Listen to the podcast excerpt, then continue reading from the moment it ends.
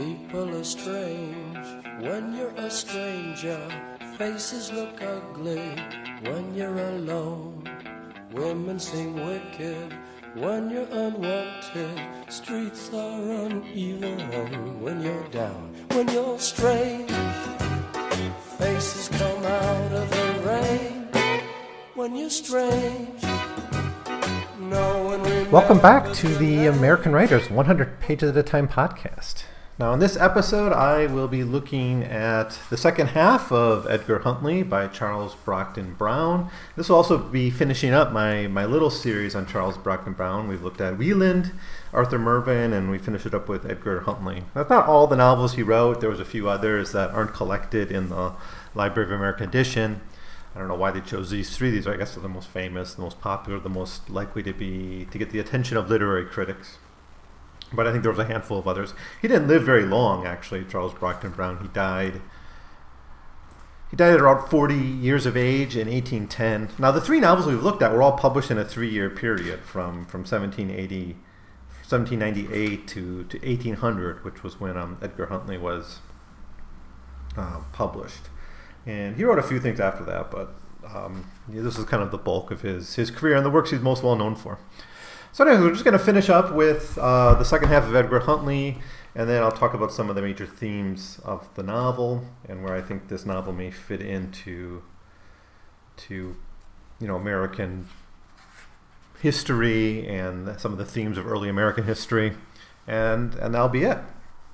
So, where we left off, uh, Edgar Huntly has been, you know, he was chasing down the person he thinks murdered his friend Waldegrave and um, he kind of narrows it down to this sleepwalking man who's behaving very strangely. He's one of the only foreigners in, in the town, a servant named Clithero. He tracks down Clithero and eventually gets a story out of him, a confession of sorts about how he killed his, back in England, he killed his mistress's brother and then almost killed her in kind of a fit of madness, and then he fled to America. So he confessed, but he confessed to the wrong, wrong crime.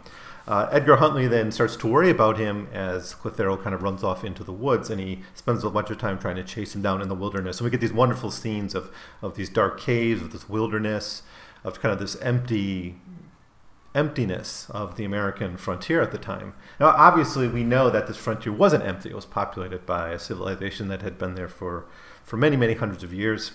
But again, from this kind of American point of view, the Indians were part of that that nature and a threatening part of that nature. We uh, Edgar Huntly gets attacked by a panther to kind of articulate how dangerous it is. There's also the implied threat of weather, the implied threat of just kind of the physical features of the terrain, pits and valleys and mountains and dark caves. There's the physical threat of, of hunger is alluded to, and all this is is in the backdrop. He's trying to find Clithero. He, while searching around Clithero's stuff, though, he does find a manuscript that belongs to his old mistress, the Mrs. Uh, Lorimer. Now, there's an interesting connection between Lorimer and Edgar Huntly in that um, Edgar Huntly's teacher, Sarsfield, is was Lorimer's like lover for, for many years, and he was kind of an East India country um, um, company adventurer for, for some time in his, in his career. So he's a bit of an action hero in his own right. So where we left off is he kind of uh, stopped searching for Clithero for a while, settled back into his life, and then a man named Weymouth comes. And Weymouth claims that Waldegrave, who's now dead, the, that friend of Arthur Huntly, who died, Edgar Huntly is now running his estate. But the claim is that he was left a bunch of money uh, in safekeeping. Unfortunately, there's no will. Waldegrave didn't leave a will identifying this money as, as belonging to, to Weymouth, so there's really no evidence of this claim, and that's that's where we we we, we leave off. That way, the way most claims are very difficult to to prove, and so that's where we'll pick up in chapter 15, and we'll just go through the end of the novel and then wrap it up with some of what I think are the major themes and importance of this of this story. Now, there's a lot of moralism in this in this chapter. There's the morality of returning property to its rightful owner, which the author, I think, and certainly Edgar Huntly seems to accept. Unfortunately, there's no evidence that it is, so there's the, the possibility that he's being um, swindled in some way. Now, Weymouth starts to go into the story about why he needs the money. And he talks about the poverty and misery of his family for, for quite a while. It's actually a couple pages where he goes into this, this history of his family and their misery and why they need the money so badly. And we got a little sum up, something summed up here about the fate of wanderers. In fact, this novel has several wanderers. It has Edgar Huntly, who's wandering in the woods, Clithero, who's wandered across the Atlantic, Sarsfield is a wanderer, um, Arthur Wiatte, the, the the man that Clithero killed back in back in Britain, is also a wanderer. And here's what uh, Weymouth says about wandering. Maybe it's Edgar Huntly. I think it's Edgar Huntly here. He says, Quote, Is this the lot of those who wander from their rustic homes in search of fortune? Our countrymen are prone to enterprise and are scattered over every sea and every land in pursuit of that wealth which will not screen them from disease or infirmity, which is missed much oftener than found, and which, when gained, by no means compensates them for the hardship and vicissitudes endured by the pursuit. End quote. So it's a bit of a warning about being too much of a, of a wanderer in, a, in a, an increasingly global world, right? And I think one thing we can see with all these uh, Charles Brockden Brown novels is that they're set in a kind of an expanding world. I think Wieland might be the most intimate of these, but both Edgar Huntly and Arthur Mervyn are really kind of sprawling tales where there's a lot of uh, things connected to the broader Atlantic world. But even Wieland has those kind of Atlantic connections in the character of Carwin uh, and the the Wieland's family's connections back to, to Europe and, and things like that. Now, ultimately, Edgar Huntly comes to the conclusion that he has a moral burden of returning this money. You know, he has to err on the side of, of justice here. And so he writes to Mrs. Waldegrave, the, you know, the Miss Waldegrave, the sister of the friend, telling her that they must give this money to to this this Weymouth. Now this this plot line is never resolved. We never hear if the money's actually given or anything, and this is very a bit uncharacteristic of of Charles Brockden Brown. He seems to always want to, you know, wrap up these these um, these lines. But the conclusion that he comes to here has a lot to do with the work ethic, which is of course a common thing we saw in Arthur Mervyn.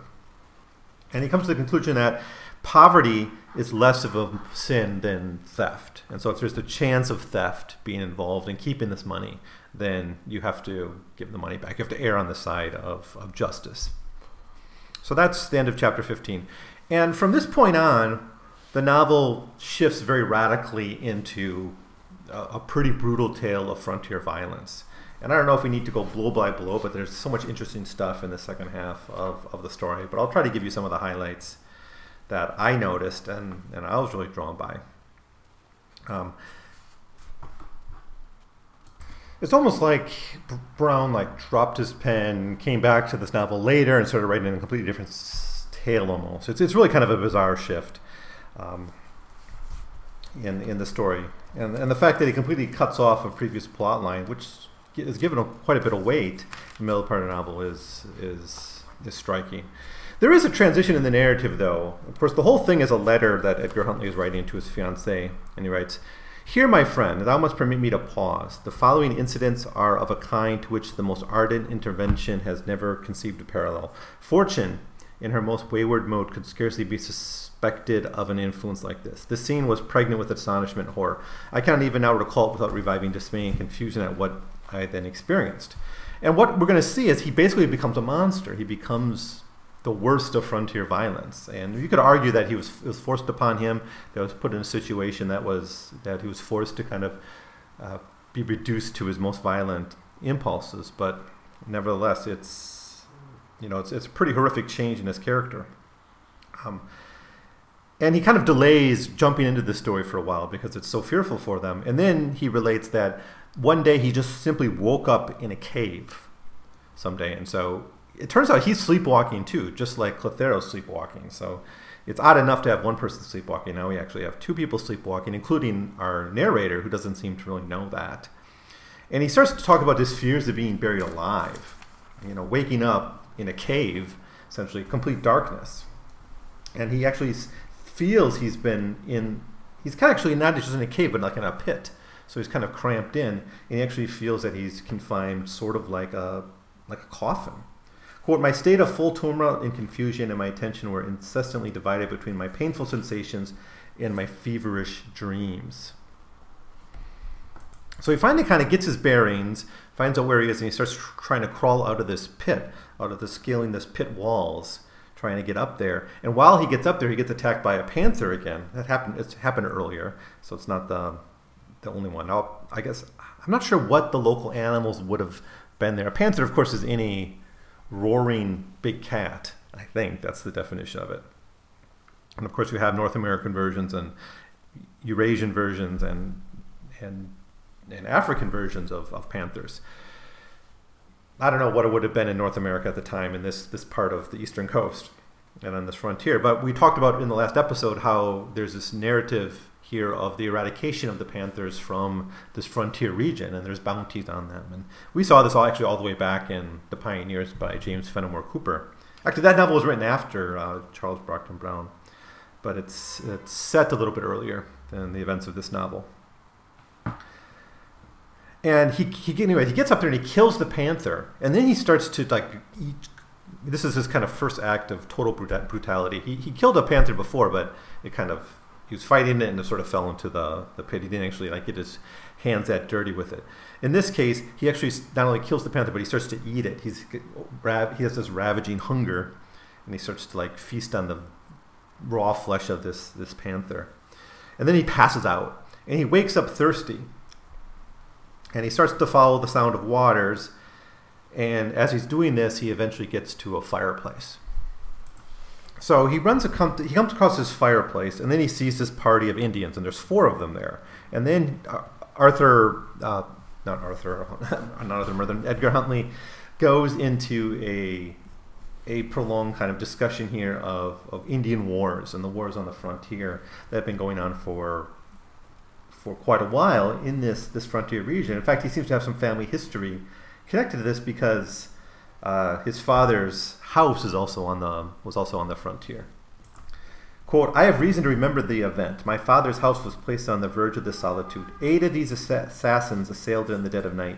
My parents and an infant child were murdered in their beds. The house was pillaged and then burned to the ground. Happily, myself and my two sisters were brought up on a visit. The preceding day, there had been fixed for a return on our father's house, but a storm occurred, which made it dangerous to cross the river, and by obliging us to defer our journey, rescued us from captivity or death. Most men are haunted by some species of terror or antipathy, which they are for the most part able to trace to some incident which befell them in early years. You will not be surprised at the fate of my parents and the sight of this body in one of the savage band, who, in the pursuit that was made after them, was overtaken and killed, should produce lasting and terrific images in my fancy. I never looked upon or called upon the image of a savage without shuddering um, so here is Edgar Huntly's justification for his following actions, at least partially. He will always go back to this idea that he's kind of out of his mind, he doesn't know what he is, or he's been forced into action. But there does seem to be a narrative here of, of, of revenge, and there's a motive for his revenge against the Indians. They killed his parents uh, and his infant sibling, right?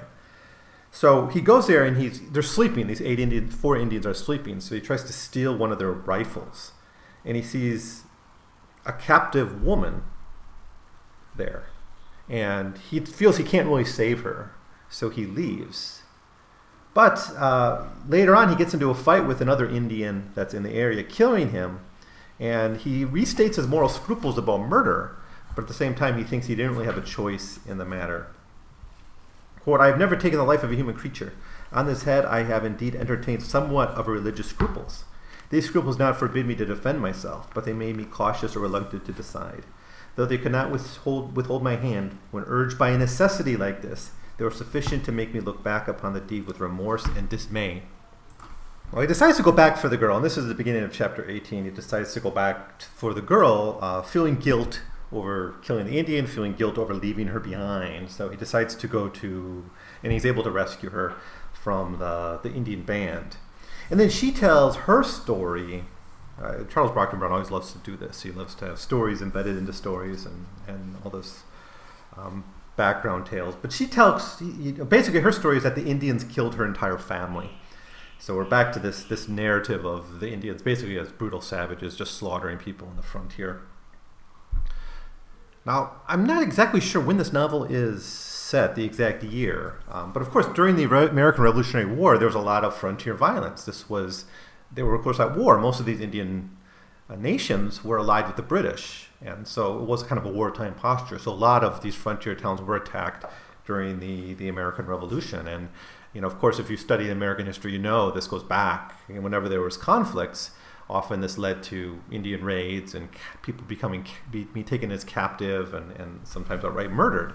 And this becomes part of the motif of of the American view of the Indian as the, like the violent savage. Right now, the Europeans, you know, like the Enlightenment thinkers of, the, of Europe, they had that like noble savage idea. They, they weren't living close on the frontier, experiencing this kind of frontier violence. But one thing I think to Brown's credit here is he acknowledges that this violence went both ways, that it was a, a mutual. Um, uh, it, it, was a mutual violence. We see bands of white people trying to hunt down Indians. And at the same time, we see Indians hunting, hunting white people. Now, we also get a discussion here about the gun that he's taken. The gun he took is actually, he recognizes the gun. It's his uncle's gun. So then he goes into this whole speculation about what happened to his own family. And he comes to the conclusion that his uncle, quote, My uncle and my sisters had been murdered, their dwelling had been pillaged, and this had been part of the plunder. Defenseless and asleep, they were assailed by these inexorable enemies. And I, who ought to have been their protector and champion, was removed to an immeasurable distance and was disabled by some accursed chance from affording them the succor when they needed it. End quote. So he feels extra bit of guilt for not being there to protect them. But again, this is like out of character for Edgar Huntly from how we met him. We meet him as basically a kind of a just a normal guy, right?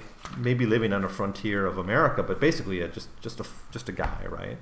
Um, maybe a bit bookish. He's writing these long letters, and of course, um, about to be married. Just a normal person. But here he's saying that he's the defender. He's supposed to be the protector, so he's supposed to arm up. And we learn here he's able to. So I don't know how much of this was training and, and how much of his our previous impression of him was was a lie, right? It does seem he's pretty badass. That's what I'm trying to say. And that, that seems to come from somewhere. I, I don't know. We always see this in movies, right? Where someone who's just a normal guy in the right situation become, you know, brutal. But I don't know how often that happens in reality. I think it's, you know, most people are kind of bound by the, the limits of their of their training. So um, now, while they're sleeping after after the rescue, they're they're still kind of out there in the middle of nowhere, and she's sleeping, and and this Indian approaches, and he hides away while the Indian approaches, and then the Indians take the girl, and then Edgar is forced to fight fight the Indians, and he's really becoming pretty badass, as I'm suggesting here. Uh, you know, able to take on whole bands of of, of trained warriors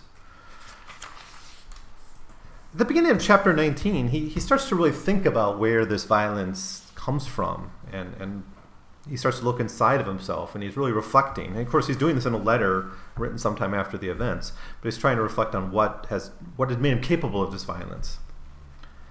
Quote, Think not that I relate these events with exultation or tranquility. All my education and the habits of my life tended to unfit me for a contest in a scene like this. But I was not governed by a soul which usually regulates my conduct. I had imbibed from the unparalleled events which had lately happened a spirit vengeful, unrelenting, and ferocious.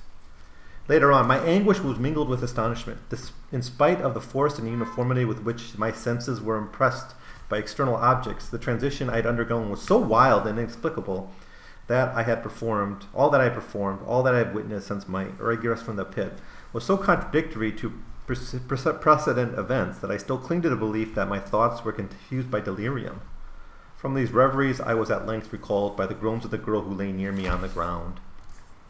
So he rescues the girl again, but he does it through this, this act of, of brutal violence. Now, while he's there, he, he kind of passes out and falls asleep, I guess exhausted from his exertions. And then he, when he wakes up, he wakes up with a dead Indian. Now, later on in the chapter, he gets in another fight with an Indian, wounding him quite uh, horrifically, and then he's forced to like put him out of his misery. And here's the way Edgar Huntly describes it: "But there was one way to end them. To kill them outright was the dictate of compassion and of duty. I hastily returned and once more leveled my piece at his head. It was a loathsome obligation and was performed with unconquerable reluctance. Thus, to assault and to mangle the body of an enemy already prostrate and powerless was an act worthy of abhorrence, yet it was in this case prescribed by pity. My faltering hand rendered the second bolt ineffectual. One expedient still more detestable remained. Having gone thus far, it would have been inhuman to stop short. His heart might easily be pierced by the bayonet, and the struggles would cease.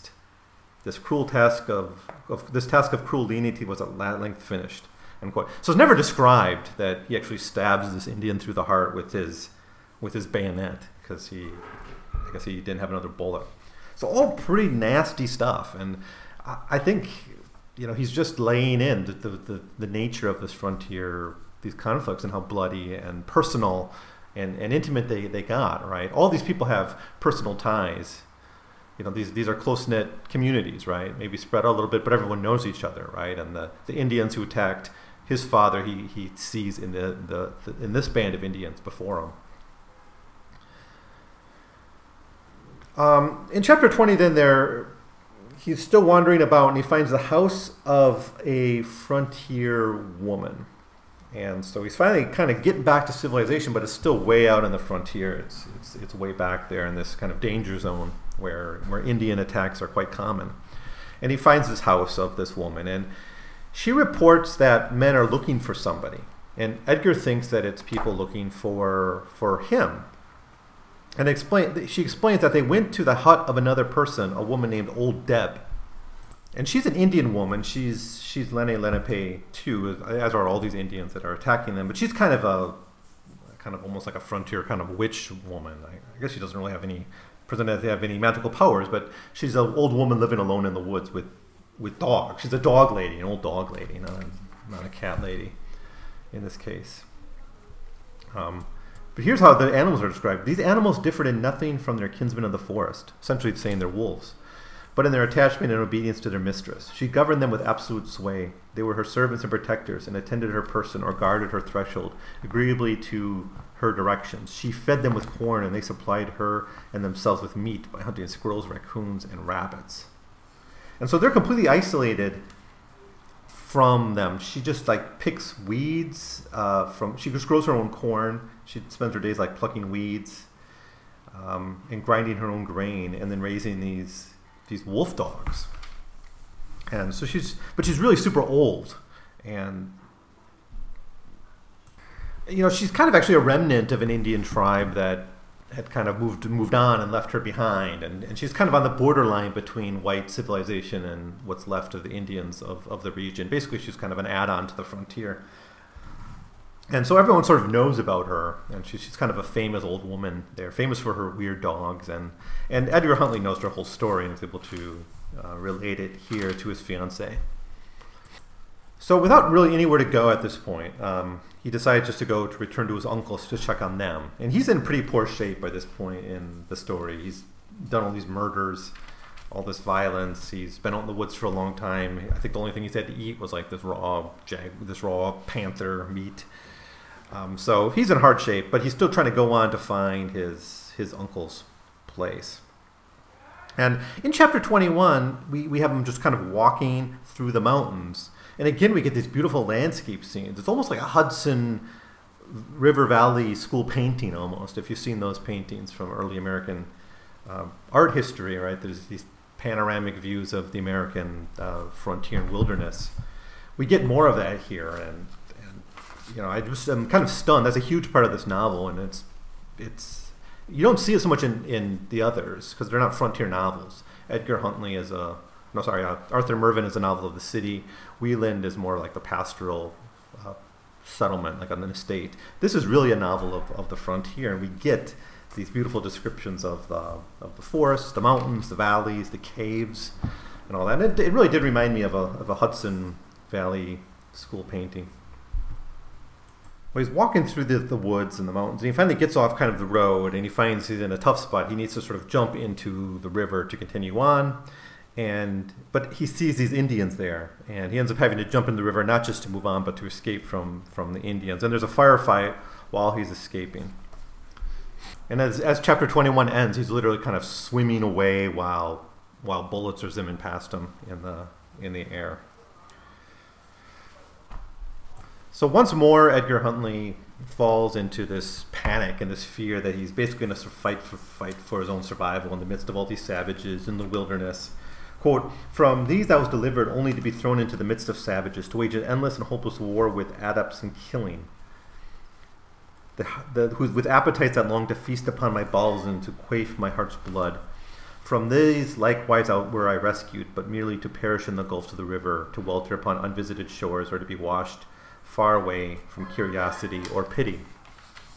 Um, but from here, he's finally able to make his way to another farmhouse, another frontier house, and it doesn't seem to be anyone's there, so he just walks in, you know, for some shelter, and then he he hears this very very violent voice shouting out, and here we get a little interesting scene of kind of frontier domestic violence um, and violence against women, which I think is kind of a theme throughout. Uh, Charles Brockden Brown's tales. I, I, I, almost regret I haven't said enough about it. Now that I think about it, you know, Wieland, you have a, a man murdering his his wife uh, and children. We have another man who's violently jealous uh, just because he heard uh, a woman talking uh, about another man or talking with another man. In, in Arthur Mervyn, we have case after case of violence against women, particularly with Clemenza Lodi, who is raped and murdered. There's other examples of it in that story as well. Um, here, from this, we, we see Indians engaging in violence against women, capturing them, and doing who knows what to them. Uh, and here we have a household violence in the household. Here's what he uh, he hears when he when he comes to the house. Is you, Peg? Damn you straight away now. I tell you, stay away, or by God, I'll cut your throat. I will. And then Edgar Huntly narrates that he continued to mutter and swear, but without coherence or distinction. These were the accents of drunkenness and denoted a wild and ruffian life. They were little in unison with the external appearances of the mansion and blasted all the hopes I had of forming a meeting under this roof with gentleness and hospitality. We later learned that this is the Selby farm. The Selby farm. He, I think he figures out later maybe it's a Selby farm, or he finally is able to put it together. And this is an infamously, famously violent man. Again, we get we get the idea that everyone sort of knows each other in the frontier, even though people are spread out. It's a it's relatively a small number of people living in this region. Um, but he leaves uh, this house thinking he can't get any succor there, and he finds a dead Indian. The suggestion here is that this frontier violence is more generalized than just Edgar Huntly going nuts on, on the Indians that he ran into after waking up in a cave. He it's other other more fighting is going on, and that he's kind of in the midst of all that. Um, so in the next chapter, this is 23. He learns from some people that that the Huntlys, meaning his uncle and his sisters, have been killed, and and just one seemed to have escaped. Now this turns out to be not an entirely truthful report but that's the report he gets, and we get this idea of just how confused the news is in this frontier region during these Indian attacks. No one quite knows what's going on. There's a lot of rumor and innuendo. But he learns from someone that the Huntlys have been killed, and so he goes finally to see the family house. He goes to this family house. He goes in, and there was recent action here, but no people. And he goes upstairs and he looks around and he finds Waldegrave's letters. These were the things that were missing before. Uh, he so wait, this isn't the uncle's house. This is just a familiar a house he's familiar with. But he finds Waldegrave's letters there. Now, in his uncle's house back at home, he was looking for Waldegrave's letters because he wanted to publish them into a book of his theological speculations. And he couldn't find them, and he wondered who would steal them. But now they're they're suddenly here, so that's a bit strange. Um, and then finally, a stranger arrives, and it's it's Sarsfield, his old teacher. Now we have been introduced to Sarsfield earlier in the story through Clithero's tale. And then Edgar says, "Well, I know this guy. He was my like tutor, right? But he was also the lover of this Mrs. Lorimer, who was Clithero's uh, mistress back in, back in England." And so they finally meet up and and and are reunited. And this brings us to kind of the climax of the novel, the final moments. But first, we got to hear Sar- Sar- Sarsfield's story about what has been going on with him and why he enters the tale at this point. So in chapter 24, Sarsfield's story begins, and he says that he's seen Edgar dead a couple times already, right? And basically, he confesses that he's been following Edgar Huntly into the woods, and and that he has been mistaken as an Indian by Edgar Huntly at various times. Now, Edgar's sisters are alive, it seems, and there's a lot of confusion about what's been going on. Now, it does seem that Edgar Huntly's uncle is dead, and this is something Sarsfield is able to relate, but you know, we get this really confusing narrative early on, which just kind of confuses things even more than they already are. But then Sarsfield goes more directly into his story. And he says he saw Edgar walking around once when he was out in the woods. But Edgar just walked past him. Now, this is the exact inverse of what happened earlier between Clithero and Edgar Huntly, where Edgar was walking and he saw this strange guy walk past him. And it turns out he was sleepwalking because Edgar was sleepwalking at this point, and, and he said, "Well, that looks like Edgar," but when he doesn't reply, he thinks, "Well, maybe it was someone else." Right. So later on, Mr. Huntly and Sarsfield learn that Edgar Huntly was sleepwalking, so they then decide to work together to find Edgar, and they end up leaving the sisters at the neighbor. So this is why when the Indians attack the house, take the gun, you know, they didn't actually murder anyone. The sisters are, are safe, and, and the uncle's in the woods looking for Edgar. Um, so they went. Eventually, Huntly, Mr. Huntly, is eventually killed by some Indians. In fact, with his own gun, ironically. Um, there's a little bit of a discussion here that they start to suspect Queen Mab as as kind of the instigator of these these attacks. But later on, they find Edgar and presume to be dead, and they leave him. And I think this is the moment in which, after he he went back for the the young the captured girl, you know, he fought some more and then he kind of passed out and he woke up on top of this dead Indian. When they saw him with this dead Indian, they assumed he was dead too and, and, and left him there. Later on, though, Sarsfield gets in his head that maybe Edgar was still alive, so he starts going and searching for him, and they, they cross paths a few more times.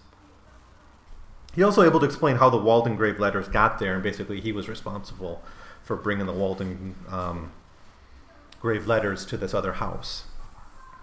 So that's the story of Sarsfield and how he enters the tale. Basically, he was joined up with Mr. Huntly to try to find Edgar in the woods, and in the process, they end up battling a bunch of Indians, right? And that explains why there was dead Indians on the on the path that, that Edgar saw.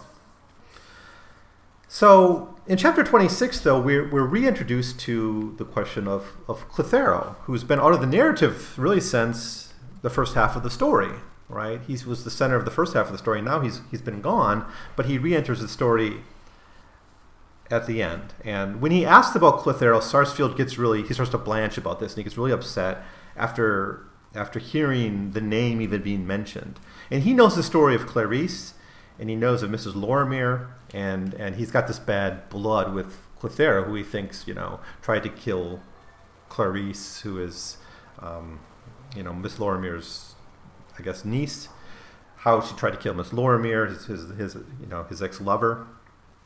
And, and so he doesn't want anything to do with Clithero, and, and he's got just uh, anger towards him. Now, as they're talking about this, there's a fight in the house, and an Indian kind of jumps, runs upstairs, jumps through a window, and they go back downstairs, and they see Clithero there, wounded and and captive, it seems, but the Indians kind of fled.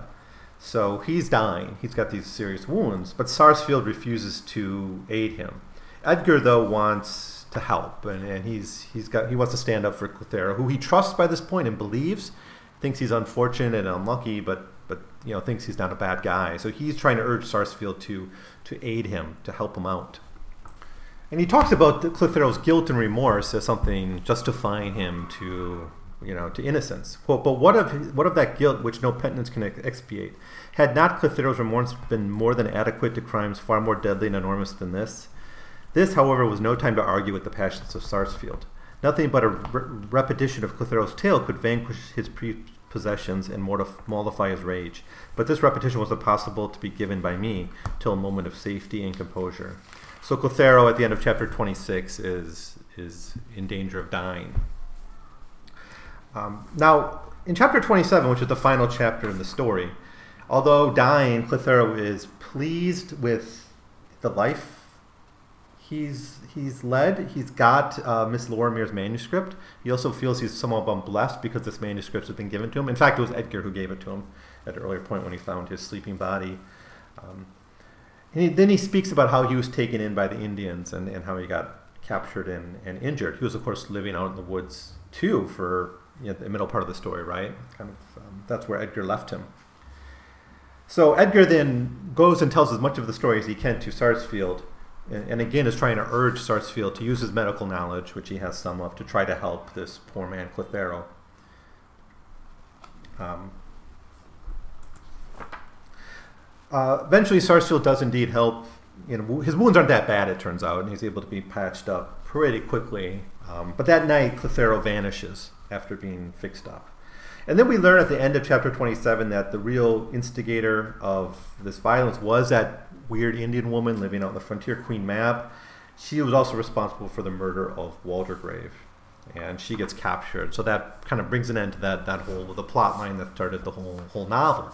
But we've seen how we've gone from a simple murder mystery, right, a relatively simple one, and a weird experience of, of running into a sleepwalking gravedigger, which is bizarre and weird enough, into a, a story of some very very brutal. Uh, and heart-wrenching frontier frontier violence that, that literally tears apart an entire family and, and community. Um, so the vast majority of the novel is this long letter then between uh, from Edgar Huntly to his to his fiancee. But there's three short letters that that kind of present an epilogue to the story, which which add a level of creepiness to to the tale. Now, in fact, we could stop right now. The story is well told, but uh, Brockden Brown kind of throws in a bomb bombshell at the end with these three letters. So the first letter is from Edgar Huntly to, to Sarsfield. And he warns Sarsfield that, that Mrs. Lorimer is in New York. And he also says that he thinks that Clithero may mean to kill her. Why would he do this? Well, he was driven by madness years ago back in Britain to try to kill Miss Lorimer, right? And the fear here is that he may try to finish the job. So he's saying you got to do what you can to keep Clithero from running into Mrs. Lorimer at any time. It's a very short letter, but it's basically this kind of warning. Uh, Letter two is again it's it's Edgar Huntly to Sarsfield, and Edgar explains how he visited Clithero in an, in actually in the old hut of old Deb of, of that Queen Mab, that woman who was was captured for those crimes, but the house was still there, and, and Clithero has sort of taken up living there. And then he tells her about Lorimer's arrival, and and he starts to really sense his madness and Edgar Huntly at this point seems to finally realize just the depth of the madness that that uh, has has fallen into. Quote, my own embarrassment, confusion, and terror were inexpressible. His last words were incoherent. They denoted a t- tumult and vehemence of frenzy. They initiated his resolution to seek the presence of your wife. I had furnished a clue which could not fail to conduct him into her presence. What might not be dreaded from this interview? Clithero is a maniac. This truth cannot be concealed. Your wife can with difficulty preserve her tranquility when this image occurs to her remembrance. What must it be when he starts up before her in his neglected in ferocious guise and armed with purposes, perhaps as terrible as those which had formerly led him to her secret chamber and her bedside?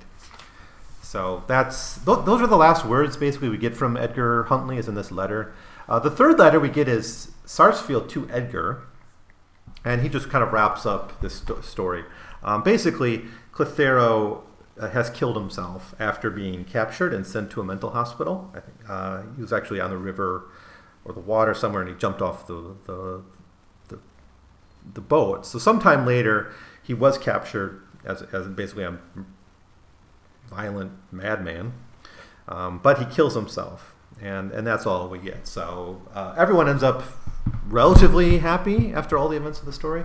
Um, a lot of families were broken up and a lot of dead Indians, but I guess that's about as happy an ending as this tale can can can offer. Maybe it would have been a little bit nicer if Clithero could have just been put into a mental hospital and given the treatment he needs. Uh, but um, yeah, Brown doesn't like that. In fact, the same thing happens with Wieland when you have this murderous person. He has to die. Uh, he has to be killed. He can't just be put in jail.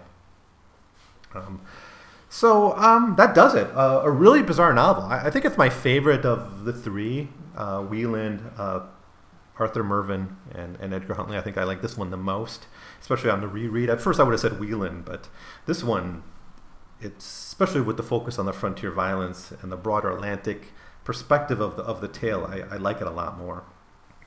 Um, its themes, I, I wrote down seven themes. There's probably a lot more, but I just want to highlight seven now as I wrap up my, my thoughts on the series of, of Charles Brockden Brown. Uh, one here is, of course, Indian life in the frontier. We have an image of Indians as a as kind of a lost and declining people, uh, driven to, to violence and, and, a type of madness almost in, in, in an effort to survive. I think there's parallels between Clithero and, and the Indians on the frontier here and this kind of irrational violence maybe but both uh, feeling trapped and, and I guess trapped sort of by history right and, and the events around them but almost by fate I think there's a lot of sympathy for for the Indians, despite the the portrayal of them not very sympathetically. I, I, do think Brown realizes that this violence was was on both sides and that this land has been stolen. I, I think the contradiction here is in the, the view of the wilderness, which I'll get to later on. Uh, of course, we have madness here. Many of our characters exhibit uh, madness. Of course, Clithero is mad. He's the best example of being clinically mad. But Edgar Huntly also engages in moments of madness and, and, and violence. And he talks about when he thinks back on the moments of his violence, he sees them almost in terms of, of a type of insanity. So madness sort of becomes a cover for some for, for various acts of violence in in this novel. Uh, but it seems to be able to fall to, to any number of characters, any number of people, not just the people who seem to be actually clinically sane. It's like phases of madness that these people seem to fall into. Because Clithero seems perfectly normal for much of the novel. Um, but it, it, it, seems to come in waves. Um, we got, of course, frontier violence is a major theme here. I don't know how much more we need to say about it, but it, it takes up the bulk of the second half of the novel. It's just this persistent, ongoing frontier violence. It's back and forth. It's it's brutal.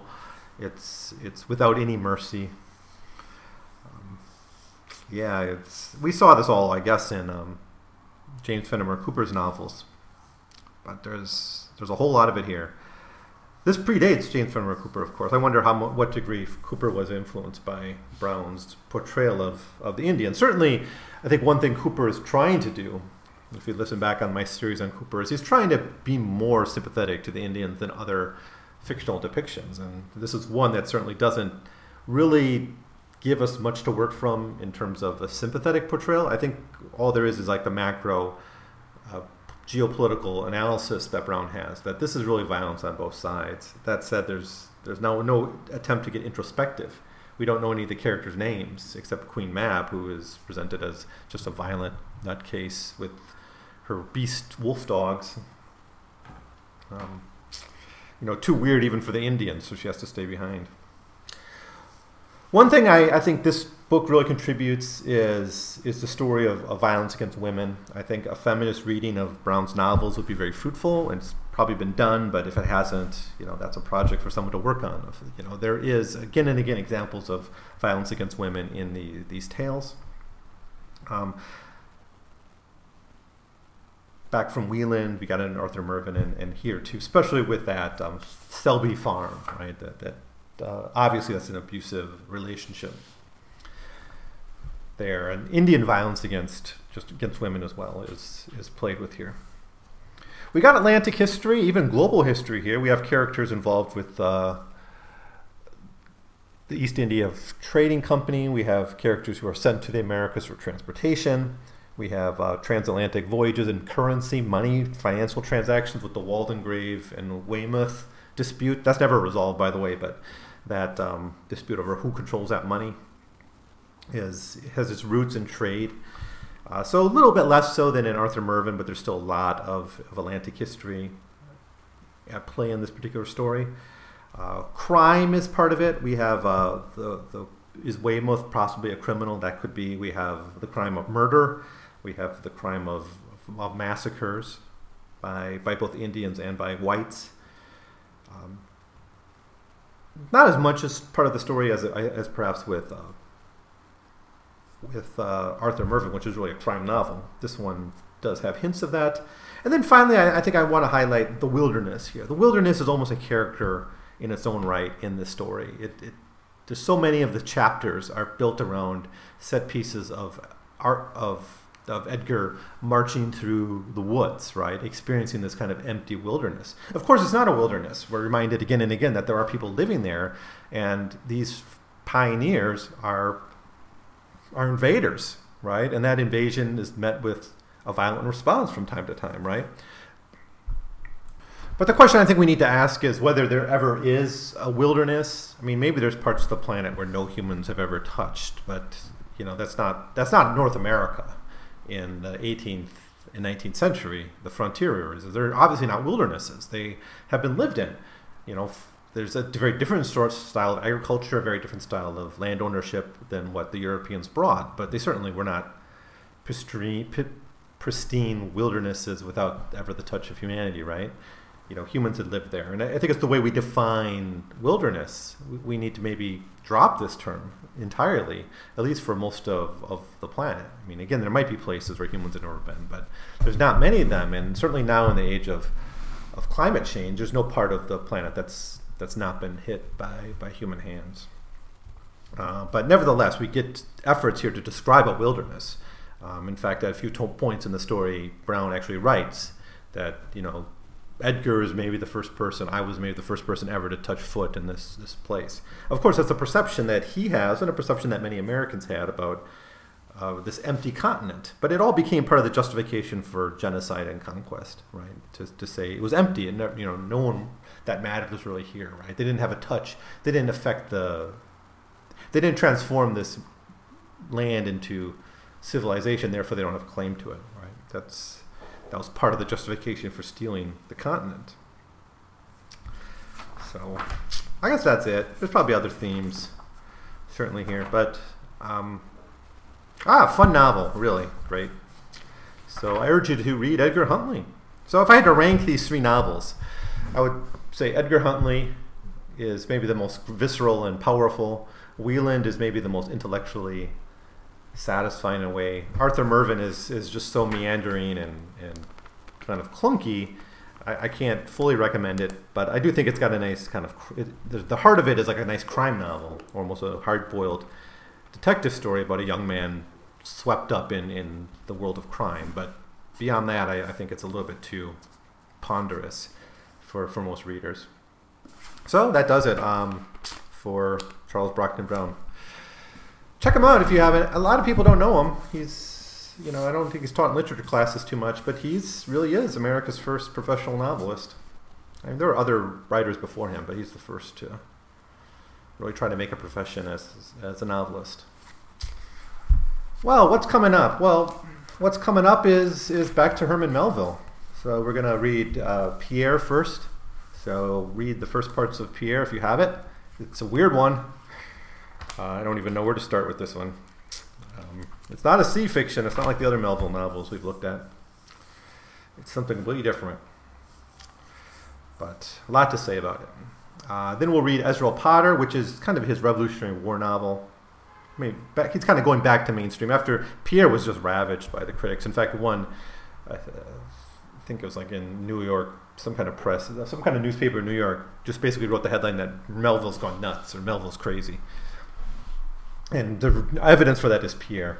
So after that, he writes a more traditional novel called Israel Potter, which I think is a, if I remember, it's about spies in the American Revolution. Or something about the. I mean, it's basically a panoramic of of the American Revolution. Then we'll look at his his final novel, The Confidence Man, uh, his Masquerade, uh, which is kind of almost like a 19th century, or I mean, a 20th century novel almost in, in its kind of modernistic approach. It's really fascinating. Then we have his stories. Uh, the Piazza Tales are, I mean, it's most famous, but he had other stories that are, are here as well. Some prose, and then his posthumous novel, Billy Budd. So um, we're going to spend a lot of time with Herman Melville, probably 14 episodes or so before we get through all that stuff. But the first four will be on Pierre, and I'm really looking forward to that. Um, it's just such a weird, bizarre novel. So, anyways, that's it. Uh, if you have any thoughts about Charles Brockden Brown, let me know. Leave them below. I will try to get back to you. I love hearing from you. Um, if uh, you can also send me an email at 100pagescast at gmail.com. Um, but, but that'll do it for now. I'll see you next time when we'll start up with, with Melville again and then specifically with Pierre. Faces come out of the rain when you stray. No one remembers your name when you're when you're when you're strange.